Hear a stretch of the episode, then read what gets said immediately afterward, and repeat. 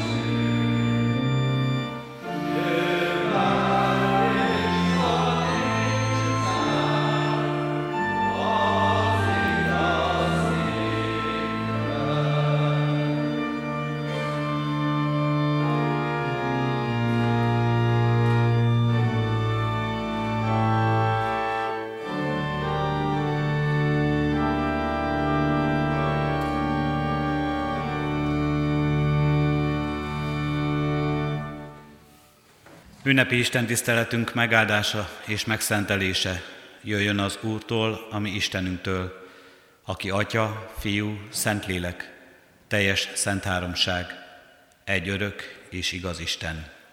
Amen. Imádkozzunk. Áldunk és magasztalunk, Urunk Istenünk, hogy Te könyörülsz ezen a világon, és kegyelmedből élhetünk ma is, és könyörülő irgalmad az, amely feloszta ránk ezt a mai napot, és megajándékozott minket ezzel az ünneppel. Áldunk és magasztalunk, Urunk Istenünk, hogy Te megszántad ezt a világot, és elküldted a Te egyszülött fiadat, Jézus Krisztust, hogy megváltsd az életünket, hogy szabadságot adj nekünk, hogy feloldozz, Urunk, minket minden megkötözöttségünktől. És látod is, Urunk Istenünk, az életünkben, mennyi minden van, amely ide kötöz e múlandó világhoz. Mennyi minden van, amelynek kiszolgáltatjuk magunkat, és amelynek kiszolgáltatottságában élünk. Te látod, Urunk Istenünk, mi mindentől kellene megszabadulnunk, hogy hozzád méltó módon, igazán, jón, szeretettel élhessünk e világban. Kérünk és könyörgünk, Urunk Istenünk, bocsáss is meg nekünk a mi vétkeinket. Bocsáss meg mindazt, Urunk Istenünk, amikor a kísértések rabjaivá leszünk és elbukunk. Bocsáss meg, Urunk Istenünk, kétségeinket, bocsáss meg hitetlenségünket, kemény szívűségünket, Urunk Istenünk, amikor minden kereső szavad, minden minket hívó és megszólító igéd kemény szívre talál és ellenállásra az életünkben. Bocsáss meg nekünk, Urunk Istenünk, nem csak a gondolatokat, de a szavakat is, a tagadásokat, a káromlásokat, mindazt, amikor téged, vagy a te képedre, ami fele barátunká teremtett embertársunkat bántottuk meg. És bocsáss meg, Urunk Istenünk, így cselekedeteinket is. Mindazt a gonoszságot, Urunk Istenünk, amely a mi szívünkből, elménkből fakadva, nem csak szavakban, de tettekben is megvalósult az életünkben. Kérünk és könyörgünk, Urunk Istenünk, ne ezeket, ne ezekre tekints most. Add, Urunk, hogy ezek elénk kerüljenek, és bűnbánat találjunk meg miattuk előtted, de mégis mindezeknél nagyobb legyen, Urunk Istenünk, a Te irgalmad és a Te szereteted. Mindaz, amelyel keresel fiadban, Krisztusban, és mindaz, amely most itt élő eleven valósággá lehet előttünk, a Te szent lelked ajándéka által, akár az úrvacsora közösségében, a veled való közösség megélésében, lélek szerint. Így oldozz fel, így szabadíts meg minket, Urunk Istenünk, így teremts bennünk tiszta és új szívet a Te akaratod szerint, amely hozzád hajol, amely téged keres, amely neked enged, amelynek Te vagy otthona. Hallgass meg Jézus Krisztusért, áld meg minket igéd szavával, ajándékozz meg minket megelevenítő lelkeddel. Amen. Kedves testvéreim, Istennek az az igéje, amelyet az ő szent lelke segítségül hívásával hirdetni kívánok közöttetek, írva található két ige szakaszban.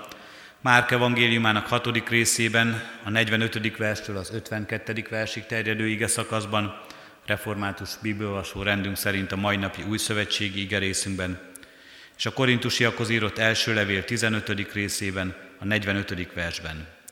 Az igéket és a róla szóló bizonyságtételt a gyülekezet helyét elfoglalva hallgassa meg. Mai újszövetségi ige szakaszunkban Márk evangéliumából így tanít minket az ige. Ekkor Jézus azonnal arra kényszerítette tanítványait, hogy szálljanak hajóba és menjenek át előre a túlsó partra, Becsaida felé, amíg ő elbocsátja a sokasságot. De miután elbúcsúzott tőlük, felment a hegyre imádkozni. Amikor beesteledett, a hajó a tenger közepén volt, ő pedig a parton egyedül. Amikor meglátta, hogy mennyire küszködnek az evezéssel, mert ellenszelük van, a negyedik éjszakai őrváltás idején a tengeren járva közeledett feléjük, és el akart menni mellettük. Amikor meglátták őt, amint a tengeren jár, azt hitték, hogy kísértett, és felkiáltottak. Mindnyájan látták ugyanis, és megrettentek. Ő azonban azonnal megszólította őket, és ezt mondta nekik: bízzatok, én vagyok, ne féljetek. Ekkor beszállt hozzájuk a hajóba, és elült a szél, ő pedig, ők pedig szer fölött csodálkoztak magukban. Nem okultak a kenyerekből, mert a szívük még kemény volt. Mert a szívük még kemény volt. A korintusi levélben pedig így olvassuk az igét. A lélek az, ami megelevenít. Eddig Isten írott igéje. Kedves testvérek, a mai újszövetségi ige szakasz az a csoda, amelyekben a tanítványok úgy látják Jézust és úgy találkoznak vele, mint aki uralkodik az elemeken, mint aki a tengeren jár. Egy olyan kép előttünk, amelyet talán jól ismerünk, akár még gyermekkorunkból, a gyermek istentiszteleteken is, hiszen talán már ott is hallottuk ezt a történetet, és ott is kedvessé lett számunkra. Lenyűgöz ez a csoda, és biztat minket, hogy valóban Jézusnak semmi sem lehetetlen. Jézus a tengeren jár, és ez a történet akkor történik, így kezdődik, Jézus azonnal arra kényszerítette tanítványait. Az előzmény az ötezer ember megvendégelése, amikor Jézus vendégül lát és megetett sokakat, amikor a kenyér és a hal szaporításának csodájával mindazokat, akik éheznek, és akik nem csak Jézus tanítását hallgatják, és nem csak így éheznek itt a földi világban, Jézus megelégíti. Erre is utal az ige, ennek a történetnek a vége. A tanítványok nem okultak a kenyerekből, mert a szívük még kemény volt. Mert a szívük még kemény volt. A kemény szív. Vagy sokszor, ahogyan még akár a Szentírás is nevezi, kőszív, vagy ahogyan használjuk máshogy, jégszív. Ismerős nekünk az ilyen ember. Vagy talán sokszor így látjuk magunkat. Kemény szívűnek, kőszívű embernek, jégszívű embernek. Szenvedünk emiatt mi magunk, vagy szenved a környezetünk. Szenvedünk talán sokszor saját magunk a kemény szívűségünk miatt, vagy szenvedünk mások kő szíve miatt, mert nem hat ránk. Nem hat ránk emberek fájdalma, szomorúsága, nem értjük, nem tudjuk megérteni, mi miért történik, ki miért érez úgy, ahogyan érez. Nem tudunk együtt érezni másokkal, vagy azt érezzük, mások nem éreznek együtt velünk. Nem érzik a mi fájdalmainkat, nem érzik a mi érzéseinket, a mi gondjainkat és a mi bajunkat, nem az övék, nem az én bajom. Talán sokan azt mondják, egyre inkább eluralkodik ez a szemlélet ebben a világban, amelyben élünk. Nem tudjuk, milyen volt más nemzedékek tagjának lenni, de azt tudjuk a Szentírás tapasztalata alapján, hogy akkor is voltak olyan emberek, akik így éltek a világban, és Jézus rájuk is mutat, Jézus hozzájuk is érkezik, a kemény szívűekhez, a kőszívűekhez, a jégszívű emberekhez, akik úgy élnek, hogy nem az én bajom, hanem a másé, nem érdekel engem. Isten látja ezt a világot így, és meg is ígéri az ő proféciájában, akkor majd az ő kős szívüket hús szívekké cserélem, és változtatom meg, és adok beléjük hús szívet, amellyel majd megismernek engem, amellyel majd tudnak szolgálni engem az ilyen emberek, és amellyel majd tudják szolgálni ezt a világot, és amellyel majd boldogabb és szebb lesz a világuk, amelyben élnek. Isten végzi el ezt.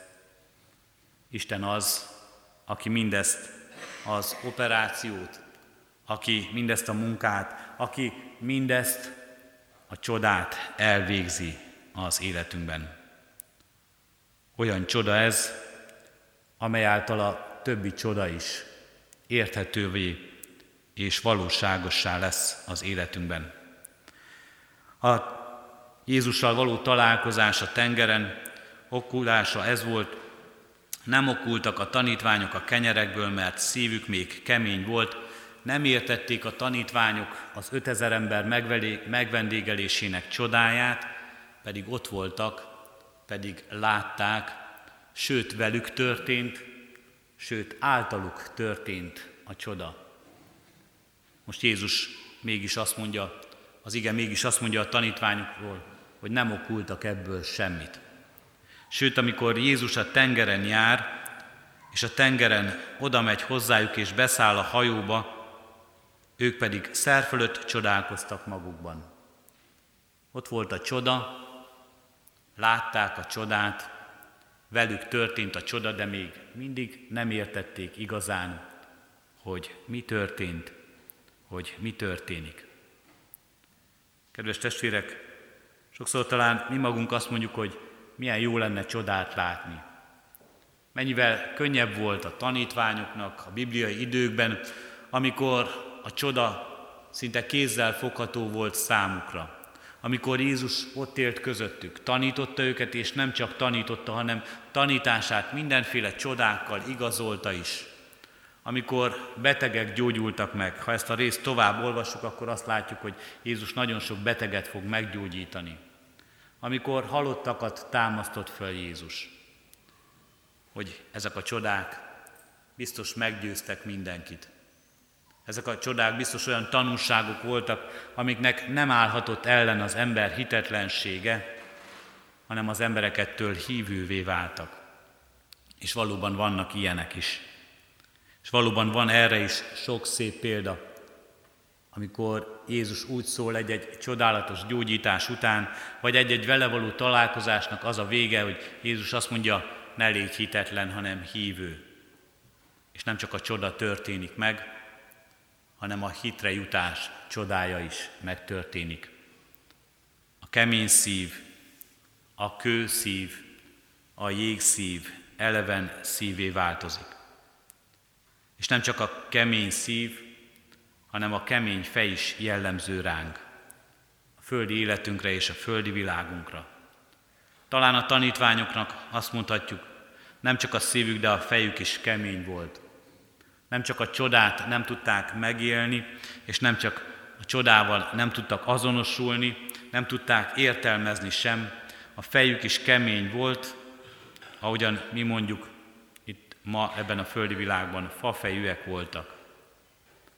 A szívüknek, a gondolataiknak és az érzéseiknek együtt kellett megváltozni, és együtt kellett volna az Istenhez igazodni. Ott voltak a csodák, de nem vitte ez őket igazán az Istennel való közösségbe. Ott voltak a csodák, történtek velük és általuk is, de mégis nem értették meg azokat. Kedves testvérek, bár sokszor vágyunk csodákat látni, mégis nagyon sok bizonyságát hallhatjuk annak, hogy valaki átéli a csodákat, de észre sem veszi, hogy csodák között él, hogy csodák között járunk minden nap. Minden nap csoda. Minden nap, ez a mai nap is Isten csodálatos ajándéka az életünkben. Történnek olyan csodák, amelyekre rámutathatunk, ha felismerjük azokat az életünkben, vagy a környezetünkben, amelyről azt gondoljuk, hogy talán meggyőznek sokakat, de sokkal inkább a csodák a kétségeket erősítik meg. Sokszor a csodák éppen azt hozzák elő bennünk, hogy valamilyen olyan magyarázatot találjunk kemény szívvel, kemény fejjel, ami elvenni a csoda erejét, ami elveszi azt, hogy ez a csoda Istenről szól, hogy ő cselekszik, hogy rámutat, hogy a mennyei világ jelenik meg előttünk benne. Pedig csodák ma is történnek. A csodák velünk is történnek. Minden nap csoda az életünkben. Ha megnyílik erre a szívünk, ha nem kő és jég szív van bennünk, ha nem vagyunk fafejűek, ha Isten meg tudja nyitni az értelmünket, az érzéseinket, a szívünket, ha elérez mind hozzánk, akkor ráeszmélünk erre a csodákra, és utólag is belátjuk, felismerjük, akár hirdetjük és valljuk is ezelőtt az egész világ előtt, hogy az egész életünk az Istenre mutató csoda. Hogyan és mi módon történik meg mindez? Erről szól a korintusiakhoz írott igénk. Erről szól ez az ünnep, amelyet ma is nekünk adott az Úristen, amelyben együtt lehetünk, ez pedig a lélek elevensége. A tanítványok szíve még kemény volt, és az igében így olvassuk ezt a kiragadott kis ige verset. A lélek az, ami megelevenít. Isten lelke az, ami élővé teszi a szívünket, ami, ami értelmünket is megváltoztathatja. Érzéseinket és értelmünket, ismereteinket és bizalmunkat egyaránt az Isten felé fordítja, és megnyílik előttünk valóban a mennyei, a csodálatos világ, amelybe beletekinthetünk már most, és érthetővé válik számunkra mindaz, ami itt a földön van. Érthetővé válnak a földi világnak rendjei, történései, láthatóvá válnak a csodái, érthetővé válik benne helyünk, életünk értelme és célja. A lélek az, aki megelevenít. A lélek az, ami megeleveníti az életünket, és mindezt élővé teszi számunkra. Talán a jelen lévő fiatalok és gyermekek is ismerik már és hallották Oscar Wilde-nak a Boldog Herceg című meséjét, történetét. A boldog herceg attól lesz élővé, ez a halott szobor, hogy az ő szívében halott kő, egy drága kő szívében megjelenik a szeretet, és ez a szeretet az, amely élővé teszi. A Szentírás úgy szól, sokféleképpen szól Istenről, de két igét szeretnék most kiemelni. Az egyik így szól, az Isten egyenlő lélek. Az Isten lélek, és az Isten szent lelke az, amely megelevenít bennünket. A másik ige így szól, az Isten egyenlőséggel szeretet. Az Isten szeretet. Az Isten lélek, és az Isten szeretet. És az Isten lelke ebben a szeretetben, és ezáltal a szeretet által munkálkodik általunk a világban. Teszi elevenné a hitünket és az életünket. Ezért küldi Isten az ő lelkét. Ezért küldi az ő szeretetéből, minket bátorító, minket megtartani akaró szeretetéből ezt a lelket közénk, hogy emlékeztessen Krisztus tanítására, a csodákra, amelyeket elvégzett értünk, és amelyek megjelennek az életünkben, és ezért küldi ezt a lelket, hogy tanítson minket, hogy megértsük ezt, megértsük ezt a világot, és lássuk úgy, ahogyan Isten látja. Ezért küldi ezt a lelket, hogy biztasson, reménységet adjon nekünk, vigasztaljon és bátorítson, és értsük a jövendőt is, amely ránk vár, amelyet Isten készített nekünk, a lélek elevensége, megelevenítő kegyelme által, a mennyeit és az örökkévalót. A lélek az, ami megelevenít. Kiragadott ige ez a korintusi levélből. Valójában ez az ige nem a pünkösdről szól, az egész hosszabb ige szakasz, hanem a feltámadásról és az örök életről, az ember jövőjéről, a mi jövőnkről. De nem csak a halál utáni életünk jövőjéről, nem csak arról, hogy mi történik majd velünk, a testünkkel, az egész életünkkel, ha itt a földi világból, a földi világ kemény szívűségéből és kemény fejűségéből távoznunk kell.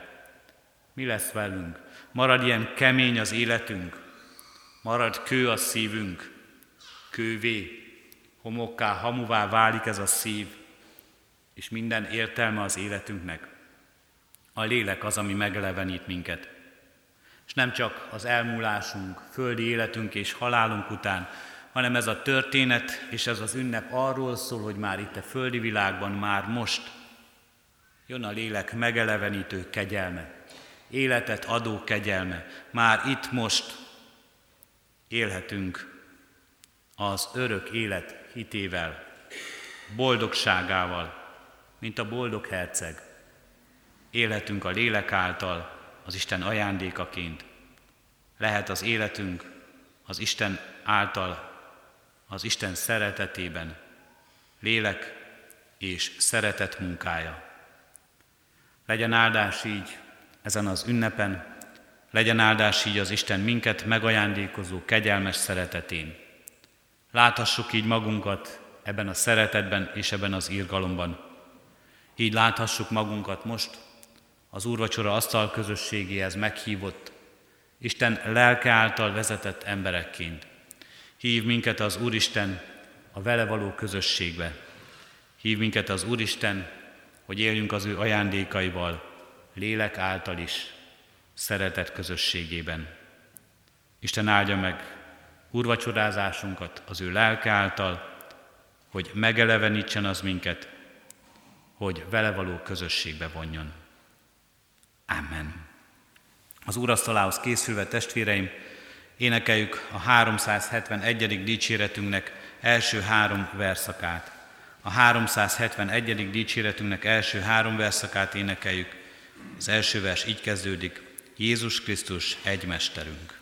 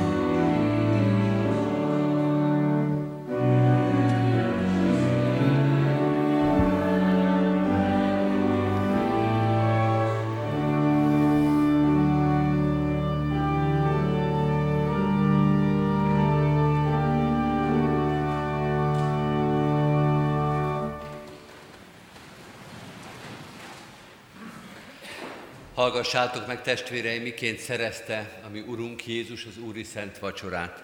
Legbővebben olvassuk ezt Pál apostolnak a korintusiakhoz írott első levelében, a tizenegyedik részben, ahol Pál ezt mondja a korintusiaknak: Én az Úrtól vettem, amit néktek, előtökbe is adtam, hogy az Úr Jézus azon az éjszakán, amelyen elárultatott, vette a kenyeret, hálákat adva megtörte, és ezt mondta: Vegyétek, egyétek, ez az én testem, amely ti érettetek megtöretik, ezt cselekedjétek az én emlékezetemre.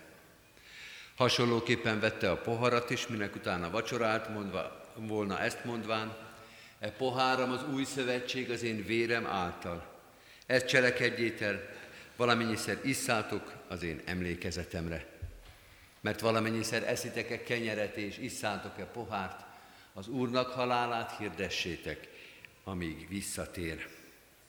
Hallottuk Istennek igéjét, és előttünk vannak a látható jegyek. Imádságban megvallottuk közösen bűneinket, de most egy rövid csendes percben egyen-egyenként is vigyük Isten elé töredelmes szívünket, és kérjük az ő bűnbocsánatát.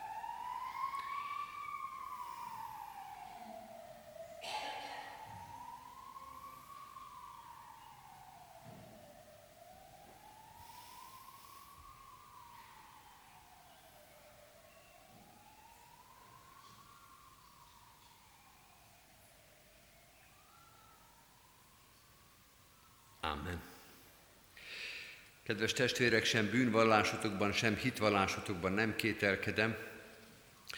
Most mégis gyülekezetünk állandó szokása szerint közösen mondjuk el az apostoli hitvallás szavait. Hiszek egy Istenben, mindenható Atyában, mennek és földnek teremtőjében, Jézus Krisztusban, az ő egyszülött fiában, ami Urunkban, aki fogantatott Szentlélektől, született Szűz Máriától, szenvedett Poncius Pilátus alatt, megfeszítették, meghalt és eltemették, alászállt a poklokra. Harmadnapon feltámadt a halottak közül, fölment a mennybe, ott ül a mindenható Atyaisten jobbján, onnan jön el ítélni élőket és holtakat. Hiszek Szentlélekben, hiszem az egyetemes anyaszentegyházat, a szentek közösségét, a bűnök bocsánatát, a test feltámadását és az örök életet. Amen. Kedves testvérek, most arra kérlek titeket, hogy a következő két kérdésre is hallható szóval válaszoljatok. Először azt kérdezem, hiszitek-e, hogy úgy szerette Isten a világot, hogy az ő egyszülött fiát adta, hogy aki hisz ő benne, el ne vesszen, hanem örök élete legyen. Ha így van, válaszoljátok, hiszem és vallom. Másodszor azt kérdezem, ígéritek-e, fogadjátok-e, hogy a kegyelemért egész életeteket az Úrnak szentelitek, mint élő, szent és neki kedves áldozatot. Ha így van, válaszoljátok, ígérem és fogadom. Mindezeket én is veletek együtt hiszem és vallom, ígérem és fogadom. Most azért én, mint az én Uram Jézus Krisztusnak méltatlan bár, de hivatalos szolgája, hirdetem néktek bűneiteknek bocsánatát és az örök életet, melyet megáld a mi mennyei Atyánk Jézus Krisztus érdeméért, mindnyájatoknak. Amen. Akiket itt Krisztus előkészített a vele való közösségre, most foglaljuk először a helyünket el, és készüljünk az úrasztali jegyek vételéhez.